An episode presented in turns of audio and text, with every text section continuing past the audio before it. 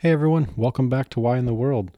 This is episode seven, and it's a bit of a milestone. This past week, the podcast hit 1,000 downloads, which is really remarkable to me. Um, I just felt a sense of gratitude to all of you who have been listening and subscribing and sharing with your friends who you think might be interested. And would also just want to invite you to follow the podcast on Instagram at WIW Podcast. Um, we post different quotes and excerpts from the podcast there, and also uh, it's a good way to find out when new episodes drop. So be sure to check that out. Well, we are a week away from Memorial Day and are still in the middle of this coronavirus quarantine situation. And I don't know about you guys, but I am exhausted. It is just a trying time of not knowing when it's going to end or how it's going to end or what it's going to be like when we're starting to return to some form of new normal. Um, and I met with my therapist yesterday, and she was like, Yeah, I think you should take a little bit of time off. It didn't take her too far into our session to get a sense of my own weariness and just the sense of how heavy this time is. And so I was grateful for her pointing that out. And I'm actually going to do just that this coming week. I'm going to take some time to myself and hopefully do not much other than just letting my heart and mind and soul rest for a little bit. Um, I don't know what you all are individually experiencing, but I hope that you're finding ways to slow yourself down, lower some expectations if necessary, and find ways to rest and recover as well. Um, this is definitely a crazy time that we are living in. Um, in this episode, uh, I sit down with Joe Hull, who is a therapist at my counseling practice, Mindful Counseling GR, and we talk a lot about the idea of connection um, and the need to be fully connected to ourselves before it's possible to connect with others. And so, um, you know, it's a timely episode in that way and was actually recorded weeks before coronavirus hit. And so, um, it, again, another episode where coronavirus doesn't come up in the actual interview. So maybe that will be a bit of a relief for you as well. Um, but it's kind of a behind the scenes glimpse at two therapists just talking about uh, the work we do and why we do it. Uh, we touch a little bit on the Enneagram for all you Enneagram fans out there. Um, and yeah, just want to offer this up and hopefully you find it useful and meaningful. So let's get into it.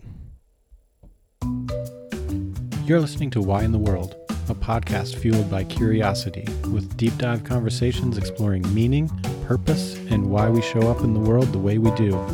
Hosted by psychotherapist Brian Nixon. Well, thanks for coming on, Joe. Hey, good to be here. Yeah. Well, you are a therapist here at Mindful Counseling GR and I've gotten to know you a little bit um, on the clinical level that way. Um, but this will be an interesting conversation because this will be more about you and about the work that you do, uh, and less about clinical stuff and cases. But mm-hmm. um, so we'll just dive in and see where it goes. Sounds great. Awesome. Um, I was reading over your bio on our website, and you pose a couple questions in in your bio, and so I thought maybe we could start with your questions for you. Oh man, how about that? Yeah, I have no idea what they are. okay. Well, I have them here. The first one says, "When was the last time you truly confided in someone?" Ooh, man, that's a good question that I ask people. It's a good question. Yeah, truly confided in someone. Hmm. Well, this kind of ties into as I was thinking about why in the world and the fact that I have to figure out what my why is. Um, I was thinking a lot about obviously what that is, and I came up with connecting as a theme, hmm. and I think this question really like has a lot to do with that. Um, connecting's been something that I've just automatically gravitated toward in my life since you know like college years. I didn't know that that's what I was looking for or searching for, but that's definitely what it is looking back, and still today it's a big theme in my life. So I do have several relationships where I'm looking for that right now, and it's like a thing that I need in my life to feel like I'm doing it right, Mm. and that I won't be disappointed in it later. So like the last time, literally, um, hmm, I think it was probably last week or the week before, talking to some friends of mine, or Mm. like one or two particular friends. I think we went, uh, a bunch of us met over at a friend's house and we had some beers and talking about life and talking about being married and having kids and all of that. And I, and we uh, are pretty intentional about vulnerability there in that space and using that well. Hmm. So, yeah, I think it was about two weeks ago. Yeah, it sounds like a, a good group. Yeah, it really is. Um, it's their, uh, it's like a small group within my church. I go to like a smaller church here in Grand Rapids called Soma, and so it's me and three other guys. And uh, yeah, it, I think that's that smallness of the church really facilitates closer relationships, Mhm. and yeah, it's been a big blessing in my life. Yeah, awesome. Mhm. How how do you know when you're connected? Like Mm. if connection is sort of the longing or Mm. the goal, how do you how do you just know? Um, I think for me, it's like a, so I'm a very gut oriented person. Mm. Um, my like thoughts and feelings don't really lead the way, but like I'm, I've always, for some reason, just trusted my gut and go with that. Um, so I think it's kind of a gut check of, I guess it would be like a little discomfort. Mhm. Like I don't think I can really connect with somebody unless it's a little uncomfortable. Huh. Um, like, what do you mean by that? I think like I think it's vulnerability to use a different word for it Okay. but I have to. I think it's like this little part of my mind is telling me that I'm choosing to not present what I know is acceptable, and I'm choosing to present some other content about myself. Um, so I think that's what tells me that I'm being vulnerable and that I'm trying to connect with somebody is when I intentionally am not just doing the thing that I know is like socially acceptable in that space, but I'm giving something else about myself. Hmm. That's good. Yeah. And how do you feel connected when you know, like some c- connection to me seems very relational. Seems Mhm. like it's uh, not just one directional of I'm going to connect to this person, but connection is sort of a reciprocal felt sense. hmm I'm curious what that like. How do you know it for yourself? Um, like when I'm connected to another person or when they're connected to me. Well, yeah, both actually, Mm. or just when there is connection. I, I think I mean I think that's a spectrum for sure. You know, like when you figure out that somebody is interested in connecting or they're somebody who is okay with that kind of vulnerability. Um, I think I can kind of sense that they're well, even just like that I offer any kind of vulnerability there or realness and they respond with some kind of interest or joy or something like that and then they respond in kind. Hmm. So I'm thinking of one particular relationship with a friend of mine that has kind of begun in the last year, six months. Um, I remember the first time we got beers and we talked about something other than you know just the surface level work and hmm weather and family stuff. But then we started to go into like what it's like to be fathers, Hmm. Which is Um, new for you. which is new for me. Yeah, I have an eight month old. So um, Congratulations, by the way. Thank you very much. Mhm. Um, yeah, so like then I'm kind of thinking I had the sense that that relationship could go there, but I think like me figuring out where it would go was just me kind of offering up some questions to him about his feelings about it, I guess, and which is, you know, you talk to Mhm. anybody about feelings and some people are really not comfortable with talking about their emotions Mhm. and turns out this guy was and I, I think to me this kind of sounds simple but yeah talking about feelings about anything is kind of a pretty vulnerable space to go Mhm. and uh, i find it really important to talk about mine um, and that kind of leads me off in this other direction of things i've learned about myself through the enneagram Hmm. um, and i know you know the enneagram so I do. yeah. Um, but yeah, I've, that's been really eye opening for me. I learned, I came across that about two years ago, and Okay. it's and been instrumental in learning about myself as a nine, and uh, in that system, and that that archetype has taught me that I'm uh, well, one of the things it really taught me is how little I value taking up space, hmm. and I really like can lose myself and not really value my own content myself enough to share it, to put it into words, and to share it with another person. Um, which is actually something that is the reason I wanted to do this podcast. Is hmm. me taking up space and literally filling up minutes of your podcast with just me. Yeah. Which sounded like a challenge and also something that is really exciting. Hmm. Pushing your edge a bit. Yep. Hmm. Yeah. That's great. So the Enneagram, like it's it's uh, all over the place now. Like I'm mm-hmm. curious, how did you come across it? What was like most meaningful to you? How is mm-hmm. it? How has it been helpful? Yeah. Um, well, I heard I've heard about it for years, and I just rejected it because I'm mm-hmm. not a huge fan of personality profiles. Like I took a ton of them in college and different places I've worked, and I've just been really unimpressed. I'm like, okay, right, I'm a golden retriever, or I'm this this other like four letter like acronym or whatever, and I just like I studied it, and it's interesting. It's fun to talk about, but there was never a moment where I found in a test like that, like wow, like that's something like deeply true about me that I didn't know before. Mm-hmm. Um, and that really explains a pattern I have that I couldn't put words to before. Um, but for some reason, like two years ago, um, my wife and I were just getting into this community we're now a part of, that our church here in GR, um, and they were way into it. Hmm. And so I'm like, okay, I'm getting into this community. I'll give it a shot. I'll learn a little bit about it. Um, and I like figured out like which one I identify with most and started learning about it, and it was kind of mind blowing. So I'm mm. like, this is not like other personality profiles that are really simple and you can see how they created it and the different categories they chose.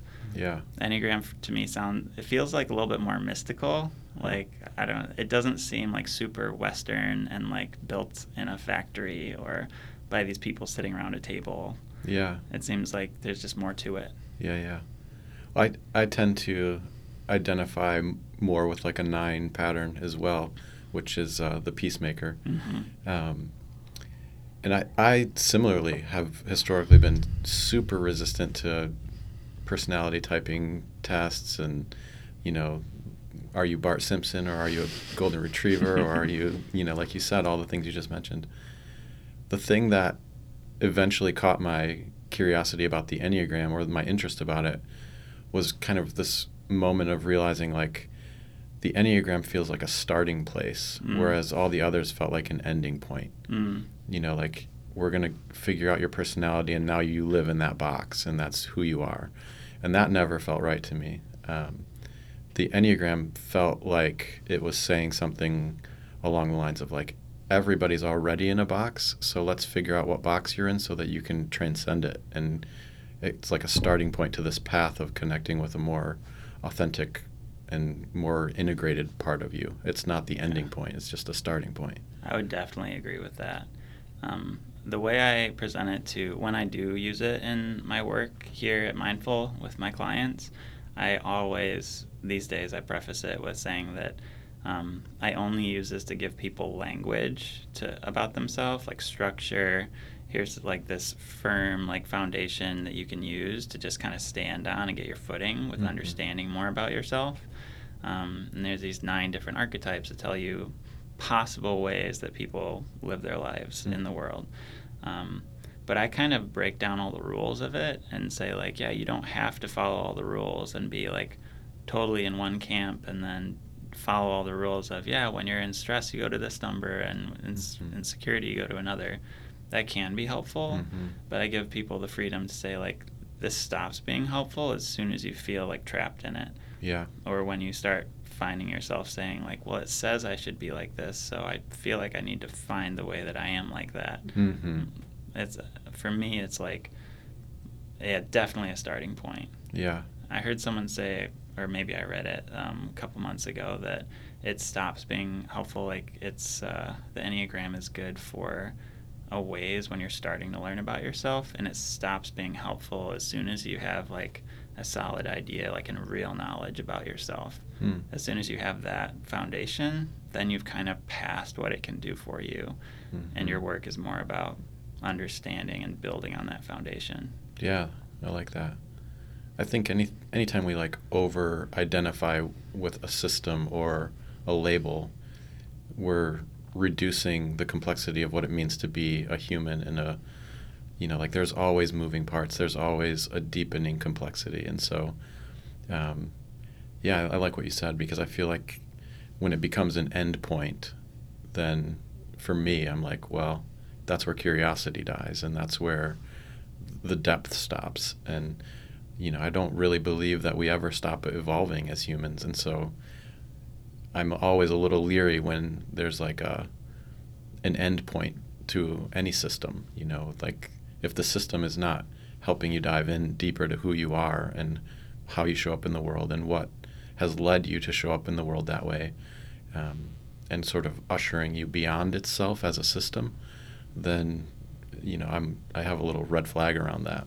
I think yeah there's like i said i'm a gut person. And even as you were saying that i was imagining different conversations i've had and communities i've kind of been next to or a part of that have just kind of made my gut like seize up a little bit of like Mhm. i'm not comfortable here. Yeah. And yeah it had a lot to do with feelings like that of there's a pretty rigid idea of what is the right way of being or the right point of view to have or um, especially when those rigid systems are tied to each other Mm. like where it, you can't be a christian unless you have this political point of view Mm, or mhm. you can't really be from this neighborhood unless you have this political point of view or you i don't know like to engage in certain school programs and at your Mhm. local middle school like that rigidity is just i find myself really uncomfortable when i have to fit into a mold or be judged for it Mhm.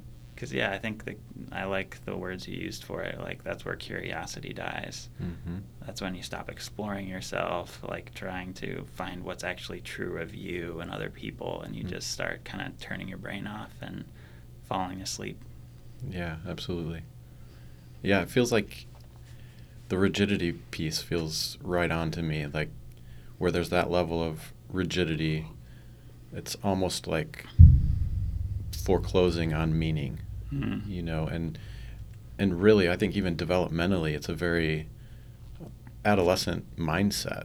You know, Mm. it's very fixed. It's very concrete. It's it doesn't have the ability to to have complexity and and hold two opposites in tension. Mhm. Um, and and so I think you, you what you just said, like you see it in our religious systems, you see it in our political systems, you see it everywhere where there's like you're either this or you're that. Mhm. Um, and yeah, that doesn't doesn't usually go anywhere healthy.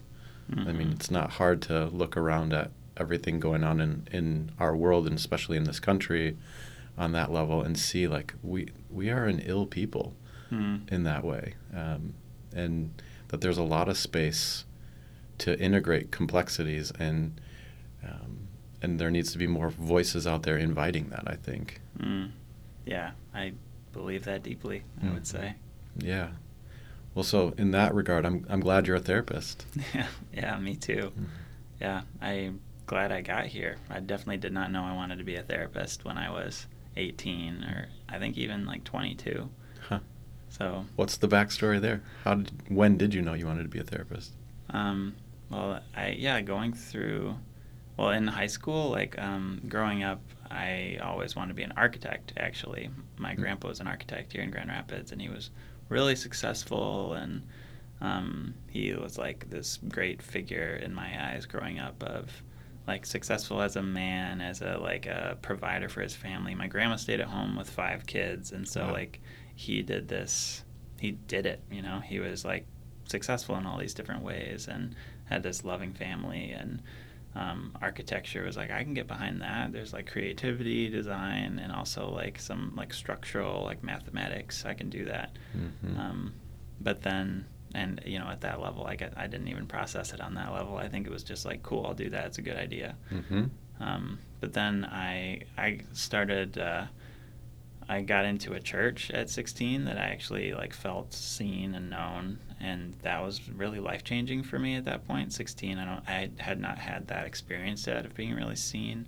Mm. Um, and then I started, uh, well, like I had a small group, so like a more tightly knit group of guys my age and a leader who really did more seeing and like holding space for me and um, I got a taste of what that was like to lead a group as a junior or senior of mm-hmm. middle schoolers and like have this uh, role of leading these kids and like facilitating their own uh, experience of connecting with each other. And um, that was something that just really changed my life. And i said wow like i can't imagine not doing this now. Mm-hmm. and so i did this huge turn and i um, instead of going for architecture i went for youth ministry with um, and i had no idea where i wanted to go. I, I knew i wanted to work with kids with youth because um, that's the only thing i had done at that point that was uh-huh. really life-giving um, so i did a youth ministry degree in college i went to the moody bible institute for that um, which is kind of like this institute that uh, has like a it fits a lot of different parts of the Christian faith that Moody does. Um, so I went there. That's in Chicago, and also Spokane, Washington. I bounced between those places. They have a campus in Spokane as well. Yeah, I was there for a year and a half. Okay, which was awesome. Hmm. Um, got to experience a little bit of the West Coast life, which yeah. still holds a dear place in my heart. Yeah, it's another thing we have in common. Mm-hmm. Um, so yeah, I went uh, there to there. And then afterwards, I went uh, directly from graduating there to working at a boarding school in uh, Kandern in Germany called the Black Forest Academy. Because um, I didn't want to do the youth pastor thing. Mm-hmm. I was really turned off by the idea of only getting to actually be with the kids I was working with on like one evening a week and then Sunday mornings. Hmm. I was like, nope, can't do that. Um, but whereas this uh, program over in Germany, you're with them pretty much all the time that they're not in school. Okay. And I'm like, okay, that's like some real time, like connecting and like forming relationships. That sounds awesome. Um, so I did that. I went there. Was that kind of like a an RA on a dorm would be something like exactly. that? Exactly. Okay. Yeah, that was my role for the first year, um, and then after that, I taught some in the school, and I was a basketball coach, and I was a chaplain briefly. Um, I did all these different roles because that's what you do in a really small boarding school internationally. Is mm-hmm. you do mm-hmm. whatever the heck you need to do. Yeah. Um, so, and that was an incredible experience because um, that was just this time when I got to interact with all these different cultures. Because these kids are coming from all, literally all over the world, mm-hmm. have incredible experiences of what it was like growing up for them, mm-hmm. and they're all third culture kids, which um, which means they were like born or are like ethnically like one from one place but then they grow up in a second location or they move spend a significant part of their childhood in another location um, so that they don't really know which place they're from. They're kind of a mixture of the two. Okay. Um, and that's the third culture is this blend between the two. Hmm. and that's where pretty much every single one of our kids was that. Okay. Um, so identity is a huge thing. Like who am i? How do i fit in? Um, so that was good prep work for becoming a therapist. Yeah, it was definitely increased my curiosity a lot because you could not put these kids into a box, mm. um, or their parents, or the people you were working with. It was very diverse. Um, so I loved that. But while there, I really figured out that it, I did not want to do just work with kids, with youth. Um, I didn't want to do like generally helping work where I was supporting people and like helping people, but in a general way. Something about me really needed to like a depth of connection hmm. with someone and engagement with the human soul, if hmm. you would. Mm-hmm. I wanted to, yeah, get deeper into what a person needs to thrive in the world and go deeper in my own understanding of that. And uh, yeah, like if I could find a way of doing that as my job, like that was the dream for me. Hmm. Coming out of that experience of doing all these different kinds of jobs. Okay. So yeah, so then I came back and I had to pick which counseling degree because I knew it was some kind of counseling or therapy work. Mm-hmm. I, landed on MSW um, because it's the it would allow me to do the most different kinds of work. Uh-huh. Um, because yeah, I didn't want to be like pigeonholed into something and then find out that it wasn't really life giving. Mm-hmm. And so I did that. Had my first job out of school, um, working with some like uh, like lower income like um, families here in Grand Rapids, and that was really challenging work for me. I got to um, really like do increase my curiosity a lot more and like understand how very different people live, like even here in my hometown of Grand mm-hmm. Rapids, which is also really eye opening. So again, not putting people in a box. Yeah, yeah, it, that was re- a really powerful experience for me too, because I grew up here and I had no idea the kinds of lives people live and the kind of challenges they have here in my own hometown, mm-hmm. not across in Germany or Italy or Spain or where you would expect it to be different. Yeah, or even like like impoverished parts of our country, but like in my own backyard in my own city. Right. Um, so another learning experience, and then I found my way here through a friend of mine offering me like an interview here, hmm.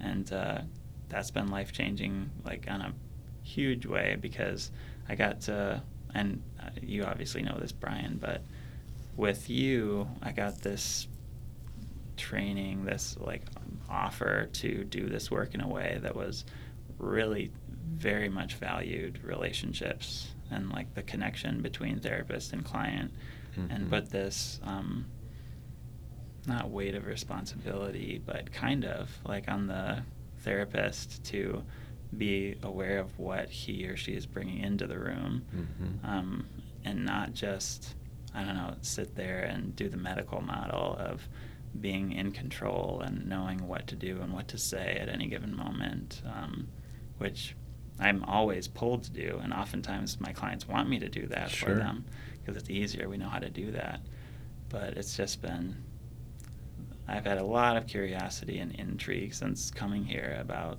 learning more and more about the complexity and depth available when you really tune into more dynamics of what's happening in the room mm-hmm. relationally. Mm-hmm. Absolutely. Yeah, that's great. It makes me think of, um,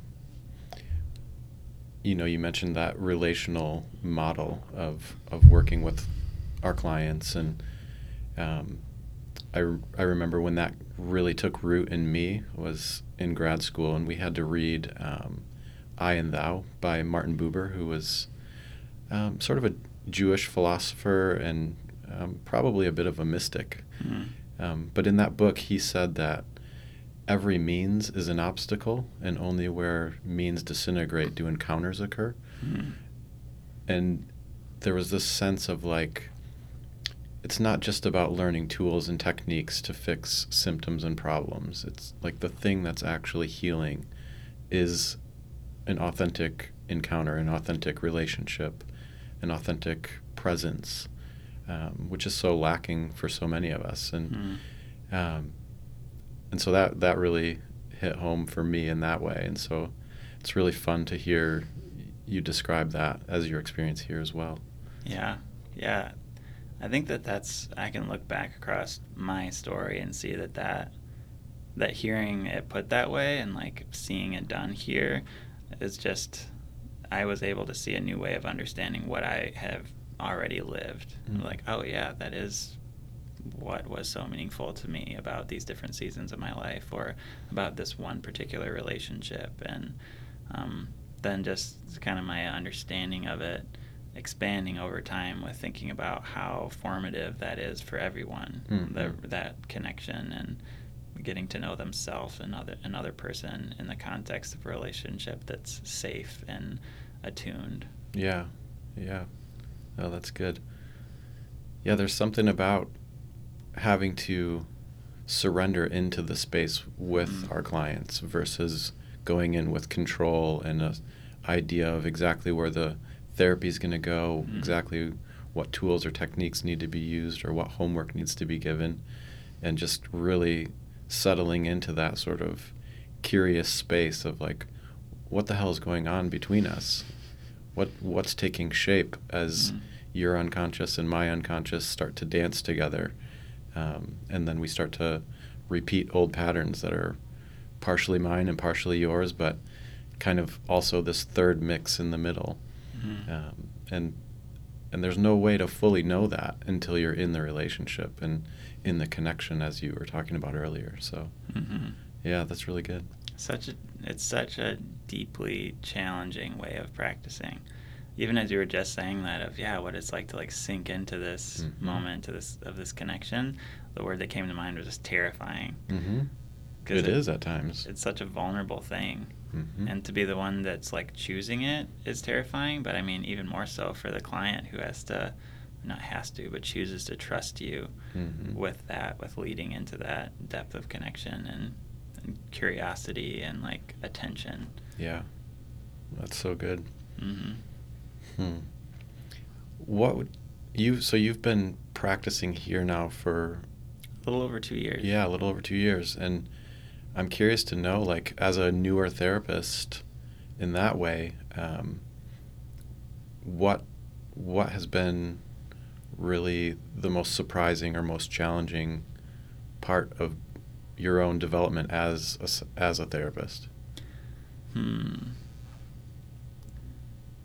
The thing that pops into my mind first for most surprising or challenging is how, if you're paying attention to this work and like what's really happening in the room, how uncomfortable it is to continue to grow that way. Mm-hmm. Because, I mean, two years at a job, at most jobs, you would have a pretty good idea of what you're doing. Yeah. You'd be pretty comfortable. Um, I mean, I just talking to my clients or like friends, like, yeah, like you get out of that six months to a year range, you start getting pretty comfortable in what you're doing. Um, but I think what makes me really love and appreciate this work is that two years in, it's almost like frustratingly uncomfortable because I'm just learning new ways that I show up in session in a way that's um, selfish or um, I mean, I guess there's always some amount of selfishness, meaning like meeting my own needs. That's kind of the Mhm. deal. Is I have to look at the ways that I'm not my ideal self Yeah. with clients, or not the perfect like version of myself that I would like to think I am. hmm Yeah, we have to start to discover and integrate our own shadows, hmm which is is challenging work, and Yeah. and doesn't always feel good to discover certain things about ourselves that we didn't want to know were in there or that sort of thing. But then to realize like it's through that that the, that sort of authentic encounter can occur. Yeah, yeah, that's exactly why the shadow. Yeah, so I think that's the the most challenging and surprising part is I think I would have assumed I did assume that a couple years into this job I would have a lot of things figured out and I, I have learned a lot. Um, learned a lot about how I do my work and how I present myself in session. But uh, yeah, I just I didn't think I would it would be this uncomfortable two years in, Mm-hmm. and it's in a great way though. I will say that it's Yeah. uncomfortable in a great way. Yeah, and I think it's uncomfortable because it's connection. hmm you know, because it requires an authenticity on the part of you as the therapist and uh, on the part of the clients who come to see you.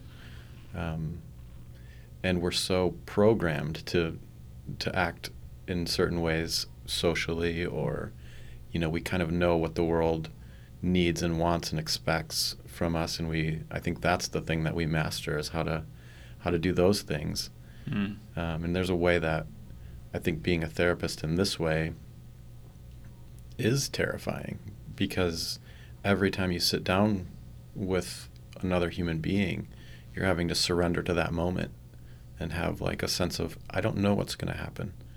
I know how to sit in my chair and I know how to do what I know how to do, but I also need to hold that loosely to see like what else is happening Mm. and it's just it's it's challenging it's fun i mean i'm you know like 12 or well probably longer than that 13 or 14 years into this and it's it's not any less challenging now you know like Mhm. it's it's very dynamic in that way it's moving which takes me back to what you were saying about wanting to be an architect in the Mhm. beginning um, and the thought that popped up for me around that was like an architect constructs something and puts it together Mhm. and I think a lot of therapy is about that. It's about constructing and putting together. Like that's kind of what we're trained to do often.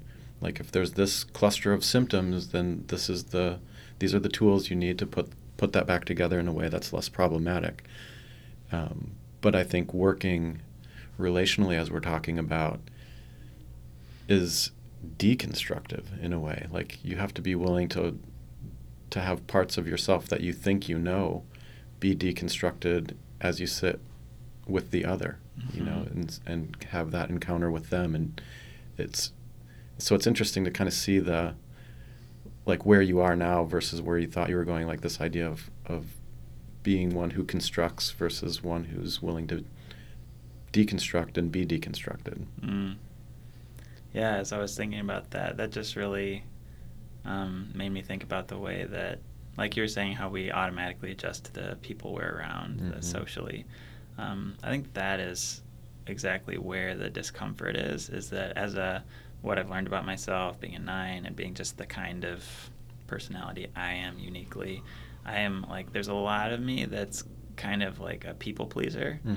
um, like a certain brand of people pleaser. I'm like, uh, like hyper observant, always have been of like what a person's feeling and what they want from me and what what would make them comfortable mm-hmm. and like me. A peacemaker. Peacemaker, yeah, and uh, I think that is what one of the most like taxing parts of this kind of work is that I have to be aware of that and hold all of that of like, yeah, I know exactly what you want me to do right now. Mm-hmm. Like this person wants me to tell them what to do and run this uh, session like a doctor would and like ask you all these different questions and all you have to do is say answer them and you don't really have to show up in the room mm-hmm. or another person wants me to like only give them compassion but not challenge them at all mm-hmm. or like really see them or these other parts of the equation.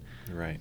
And this kind of work challenges me to not just do what they are asking me implicitly to do, but uh, one way of doing it would be like observing and using that third space we talk about to say, man, I noticed that I want to do this with you right now, or like, and then draw their attention to this uncomfortable pattern that some part of them knew that they were doing, but mm-hmm then I have to like bear their contempt for like what the hell like mm-hmm. why don't you just go along with this why aren't you just coaching me through this yeah. thing why can't you fit this role that I'm really comfortable with mm-hmm. and then I have to do exactly what my personality does not want to do which is create tension and conflict mm-hmm. but then that's exactly what I think is most healing for the relationship and for my clients you know depending on the situation and the day absolutely but yeah I think bearing that contempt for what the hell are you doing, Joe? Yeah. Like, you know what I want you to do right now. Why aren't you doing it? It's not fun when people are mad at you. No, it's not. Hmm. And that, you know, that's not happening all the time either. Like it's mm. it's nuanced. You know, there's times where that happens. There's times where there's surprise and delight, and mm. um, but in order to get to any of those deeper places, you know, again, it's like that need to surrender to like what what the hell's going on here? Mm-hmm. What are we doing?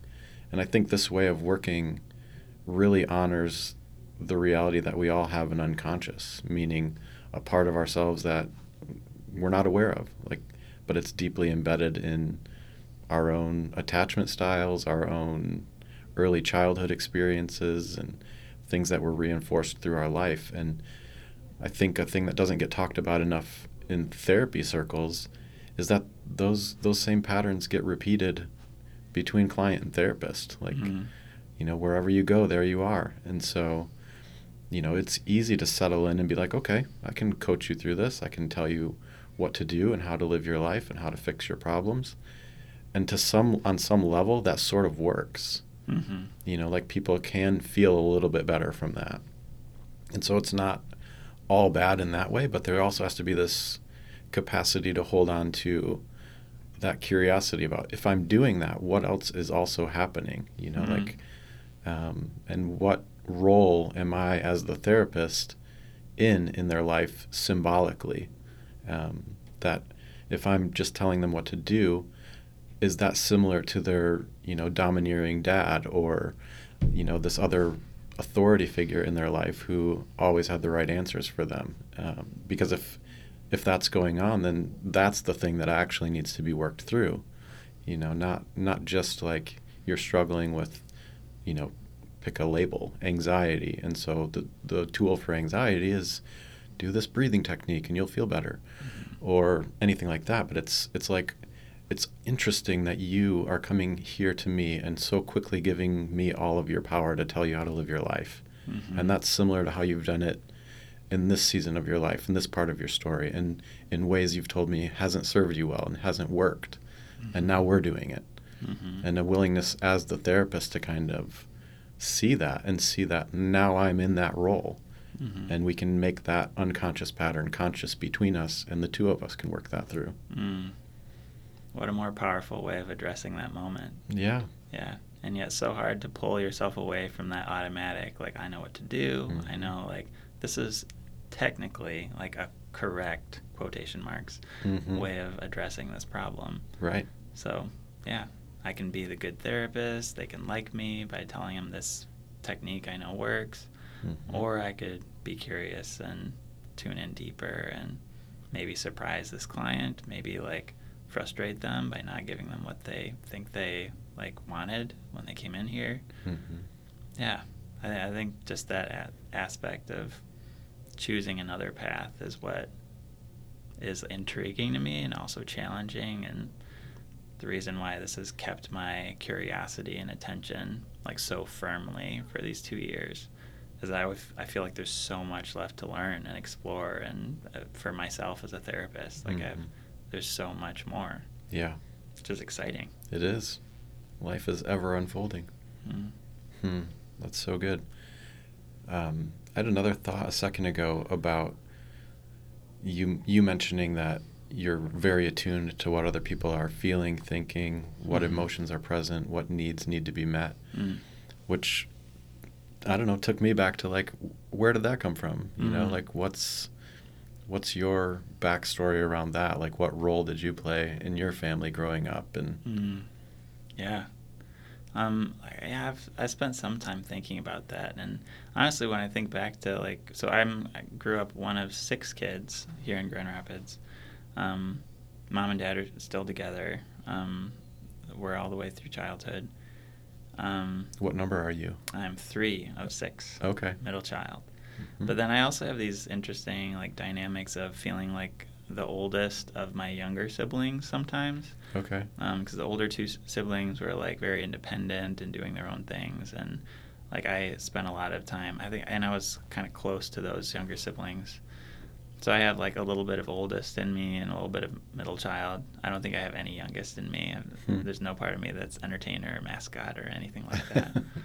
Um, but yeah um, how did that attunement happen? I think like part of me has just always been like kind of introverted and like not super outgoing or social, which just lends itself in, especially in the context of a big family, Mhm. um, like to just observing. Like there's a lot happening around me all the time. And I think I was just always kind of curious about what's going on here. Like, where's all this energy going and Mhm. why? And is it predictable? Mhm. And like, how do I keep myself safe and get my own needs met in the context of all this stuff happening? Mhm. If you want to like use Enneagram language, like the nine has the least energy of all the numbers, or Mm. like one of the least. Um, and I can kind of see how that would play into it of like, just like I need to know the lay of the land. I need to observe what's happening around me if I'm going to be able to get my needs met and Mm. find real connection. Like, um, not just be like totally left out or left behind and Mhm. figure out ways of engaging that work for me because I'm different than a lot of the personalities I'm in the middle of. Um, so yeah, I, yeah, there's a lot of dynamics there in my Mm. childhood. And then there's one side of me that's like, as I look back, I have no idea what it was like for me to feel to be there because I'm grew up for so much of my life just not at all being aware of my own experience. Hmm. There's another um, that's another piece of the nine, like really not like being aware of yourself and being hyper aware of everybody else. Mhm. So uh, there's a big part of my childhood. I look back and there's just like this kind of question mark or like void or space of like what was I feeling about it all? Yeah. Because I don't think I was ever like asked that question as a kid of like what does this all mean to you? How are you feeling? Hmm. Which maybe is why I ask that question all the time as as, as an adult. Yeah, probably is. Yeah. Hmm. Well, what are you feeling about it now as you think about it? Yeah, I think. I mean, it's kind of sad to look back and think about like those years, many formative years, as like not really being in touch with my own emotional experience. I think maybe like with my own therapy growing forward, maybe I'll somehow get in touch with what that was like for me Mhm. again. Um, but I mean, I, it's really life giving for me now to learn in steps and like seasons to get more in touch with my experience as an adult in the present. Mm-hmm. Um, so it's kind of like there's the sadness about like yeah that, that was my experience and there's a, like a little bit of feeling of like being lonely or detached in the Mm. middle of this big family yeah. and I was loved and I was but I just didn't really feel it Hmm. like I was not a very like not in touch with what I was feeling or the meaning there Hmm. um, so yeah I think there's there's but there's also that fogginess if I can't really get in touch with that feeling Mm-hmm. Yeah. I can relate to that for sure. Mhm. Hmm. I'm I'm curious to know what your family thought when you told them I'm going to go to school and be a therapist. um, I, I don't know. I've gotten mixed mixed reviews. um, I think my family is very supportive. Like nobody has ever like given me crap for it overtly, or actually had a problem with anything I've done. Honestly, they've been very supportive in a lot of choices I've made. But um, yeah, like I, I mean, nobody ever pushed me to go that way. Mhm. So I mean, I don't think it's something that people expected. Hmm. Um, so yeah, I'm I'm curious, but I think that's just a part of my fa- family dynamic. That if somebody was uncomfortable with it, they wouldn't say it Hmm. out loud. Yeah. Yeah. So yeah, now you have me curious. hmm. yeah. It takes me to a, a story. Um, I remember when I first started grad school, I have a friend, and it was one of her parents, I think it was a, her mom, who said to me, like, why are you going into that field? Like, everybody who's in psychology or in going into be a therapist is just working out all their own crap and Oh. not and not really doing anything helpful basically was her message Mm. and i had like a, a bit of a moment of clarity at that point when i just i think i said back to her i was like everybody's doing that regardless of what job they're going into we're all trying to work out our own crap but therapists are just acknowledging that or some therapists do. yeah some yeah yeah Yeah. because that's also true not every therapist is doing their own work Yeah. Or realizing that they're doing their own work mm. passively through their clients. right yeah Yeah. Yeah. I mean, I'm there's definitely I think I can see the lines in my own life pretty clearly of like being being there. I was like had a family that was loving and there, but there was that absence of like felt connection. Mm. And I think and here I'm finding myself wanting to take all the blame for it and Hmm. say it's all my fault. They were wonderful. There's no no fault in any of them. It's all me. Okay, I'll work that out in my own therapy. but um, yeah, um, but here I am like spending my adult years trying to like find connection and feel connection and help other people like understand their connections and their place in the world and connect deeply to it. Hmm. So doing my own work. Yeah. Which sounds like there's, in order to connect with others, you need to deeply connect with yourself. Yeah, I do believe that.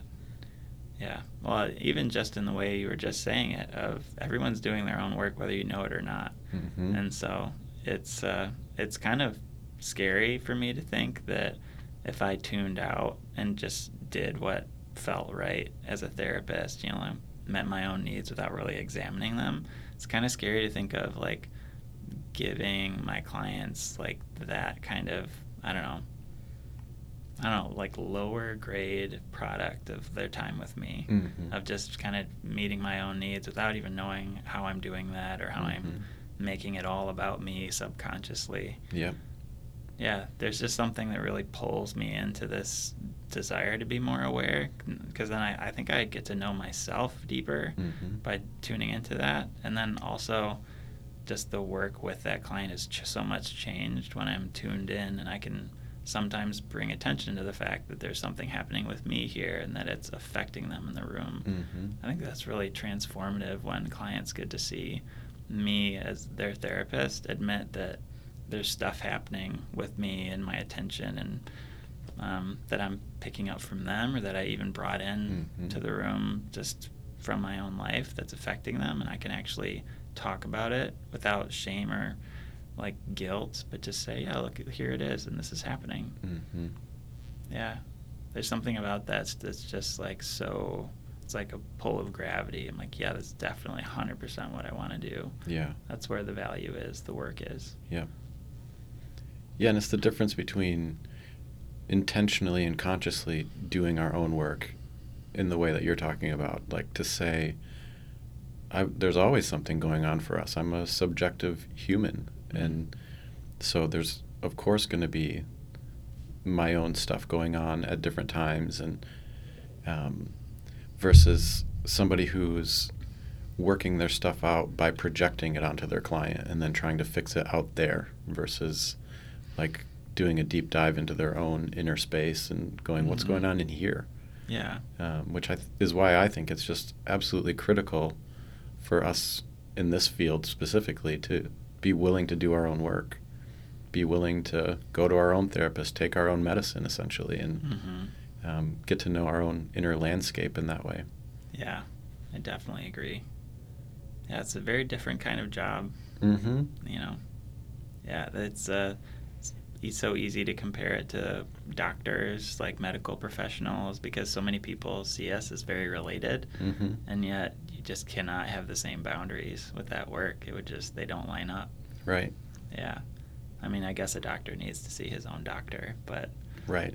Yeah. It's functioning on a much different level. Like when you're dealing with the physical side of things or a broken ankle or something like that, like Mhm. you kind of want the doctor to know exactly what to do.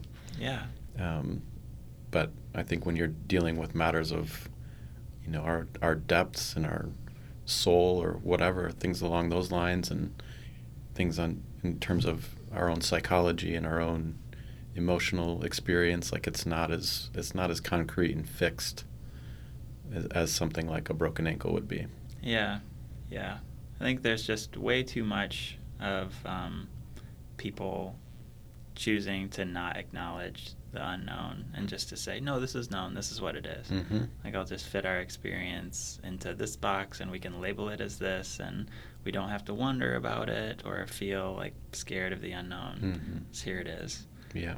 Um, and yeah, if we do that as therapists in that space, that it's such a loss of what could potentially be the space where they don't have to do that. Mm-hmm. And we can hold that space of curiosity and not knowing, which is sometimes very uncomfortable Yeah. and terrifying. But if not there, where else? Right. Yeah, well said. It makes me think of my favorite quote by Carl Jung, where he says that until you make the unconscious conscious, it will rule your life and you will call it fate. Ooh, that's good. And so that thought of like, if I can eliminate the mystery in my life, if I can eliminate the unknown and claim to know it, then I sort of feel more safe. But it's also sort of a delusional position to take because you can never eliminate all mystery and all unknown. And so it seems like that's that's the work is like how do I stay open to what I don't yet know? hmm Yeah, and that's the discomfort that I was talking about. Mm-hmm. and yet it's like so much better than like a false comfort because there's always i think that part of me has just been awakened to that falseness to Mm. that comfort Mm-hmm. of if i find myself so sure of how i'm living my life and so sure that it's right for me to make these different decisions or calls about the way i'm showing up with people there's something wrong there because there's no way i could be that sure you know Yeah. that much of the time If at the very least there's something worth tuning into. hmm Yeah, yeah. That's another part of the what I've learned about myself as being a nine. Like the, a lot of the books, the literature refer to uh, the nine's unhealthy pattern as falling asleep, Hmm. and that just struck me really deep when I read that, just because I could. That just really fits with my experience of like pretty much most of my twenties, like all my twenties, a lot of it. Um, of just being asleep and even younger life to like I was living, I was going through the motions, and I you could even say it was successful. Like got through high school and college and went on to other jobs and met people and formed friends, but there was an aspect where I was always asleep Hmm. to myself and to my dreams, my desires, my feelings, like what was going on for me, what did I want, like how was I impacted, like Mhm. I don't I don't know if that in that time I ever I mean obviously I did sometimes, but I don't know if I ever during those years really showed up with another person and said I want this. Hmm. Like like I this is who I am or this is how I feel and created conflict or tension because of something that was within me. Mm. And so for all these years, I just could identify that I was pretty much asleep. I, I would go with the flow. Kind of, yeah, I could navigate my life and get myself more comfort or a little better situation. But After you've taken care of everyone else. yeah, and yeah, there was just so much I wouldn't let myself do or just took off the table because it would create too much tension or discomfort or there was too much ambiguity there or the question marks were too big, there's too much unknown. And yet there's a part of me that just didn't get to live during those years Hmm.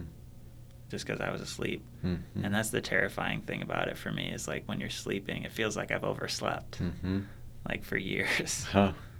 and the thought of sleeping now with the, where I'm at in my life and the relationships I have and like the awareness I do have now of like my dreams, my goals for my life, the way I want to impact people and the way the kind of life I want to live just for myself.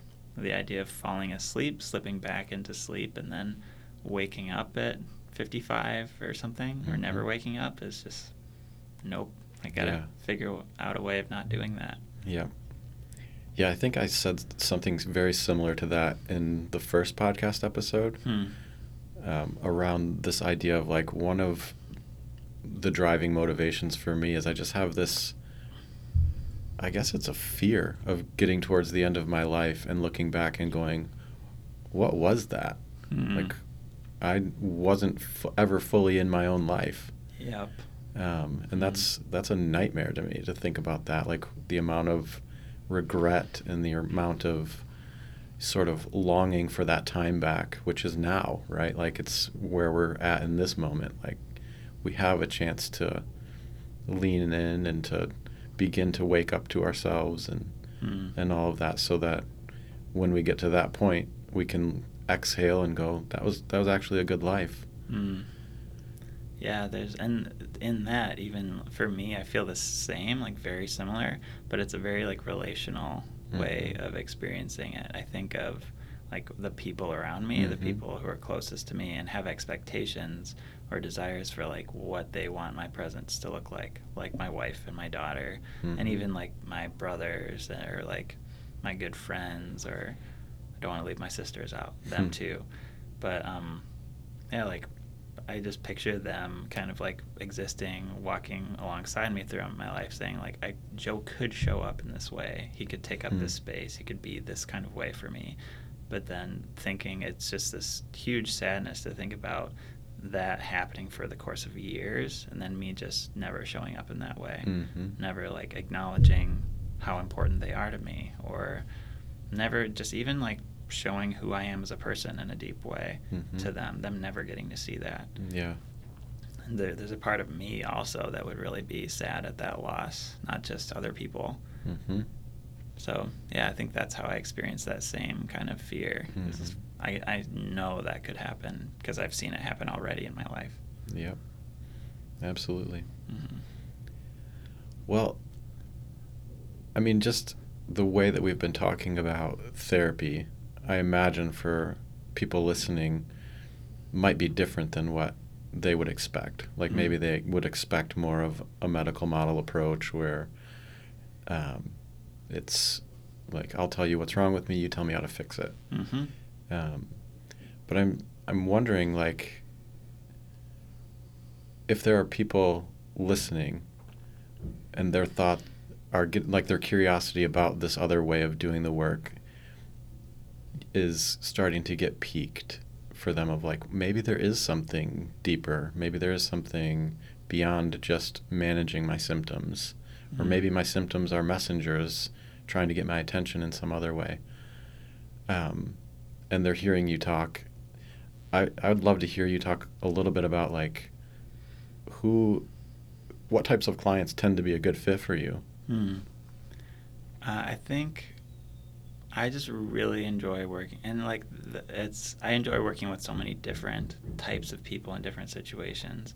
But I think some of the most rich work that I get to do with people is when they find their way to a place of curiosity about their own life mm-hmm. and just like their eyes are kind of opened to the depth and breadth of meaning that's in their life already. Mm-hmm. When we get to a place, uh, my client and I, of being able to be curious about all the small things happening in their life, about feelings that pop up and patterns that are showing up, and saying, like, yeah, like you're repeating yourself all the time Hmm. and every piece of your life, like how you grew up, relationships with family, like significant life events, um, your personality and how it works in your family system or your extended family, Mhm. generational things.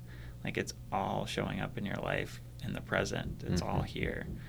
And so when I get to the place where my client is able to see it and be curious about it, um, we can just do such great work of Hmm. connecting the dots and seeing that their life is filled with meaning and connections, um, and it's all related to each other, Hmm. to the other pieces. Um, I know I've talked a lot about um, like my own journey and how I'm a person of faith, Mhm. um, but it's definitely not the only kind of people I, will, I enjoy working with. Mhm. Um, really, like the only thing that I like need to have in, in a client uh, is some budding piece of curiosity about who they are and w- what the meaning of their experiences is. Hmm. Like, why is this showing up in my life? Like, what's the reason? Where is this coming from? Hmm. Um, and we can work with that. Mm-hmm. That's great. And so you're you're here at Mindful Counseling GR and practicing in Grand Rapids. So Mhm. if people want to reach out to you, they can do that through our website. Definitely. Um, but other than that, just this has been great. This has been great. Thanks for having me on, Brian. Yeah, thanks for coming on. Well, there you have it. I hope you enjoyed the episode and hope that you found something in there that deepened your own curiosity about yourself and the connections you have in your life, both with others and maybe during this coronavirus situation, more importantly, the connection you have with yourself. May you explore your own depths and come out on the other side of this feeling more connected in every way. Peace.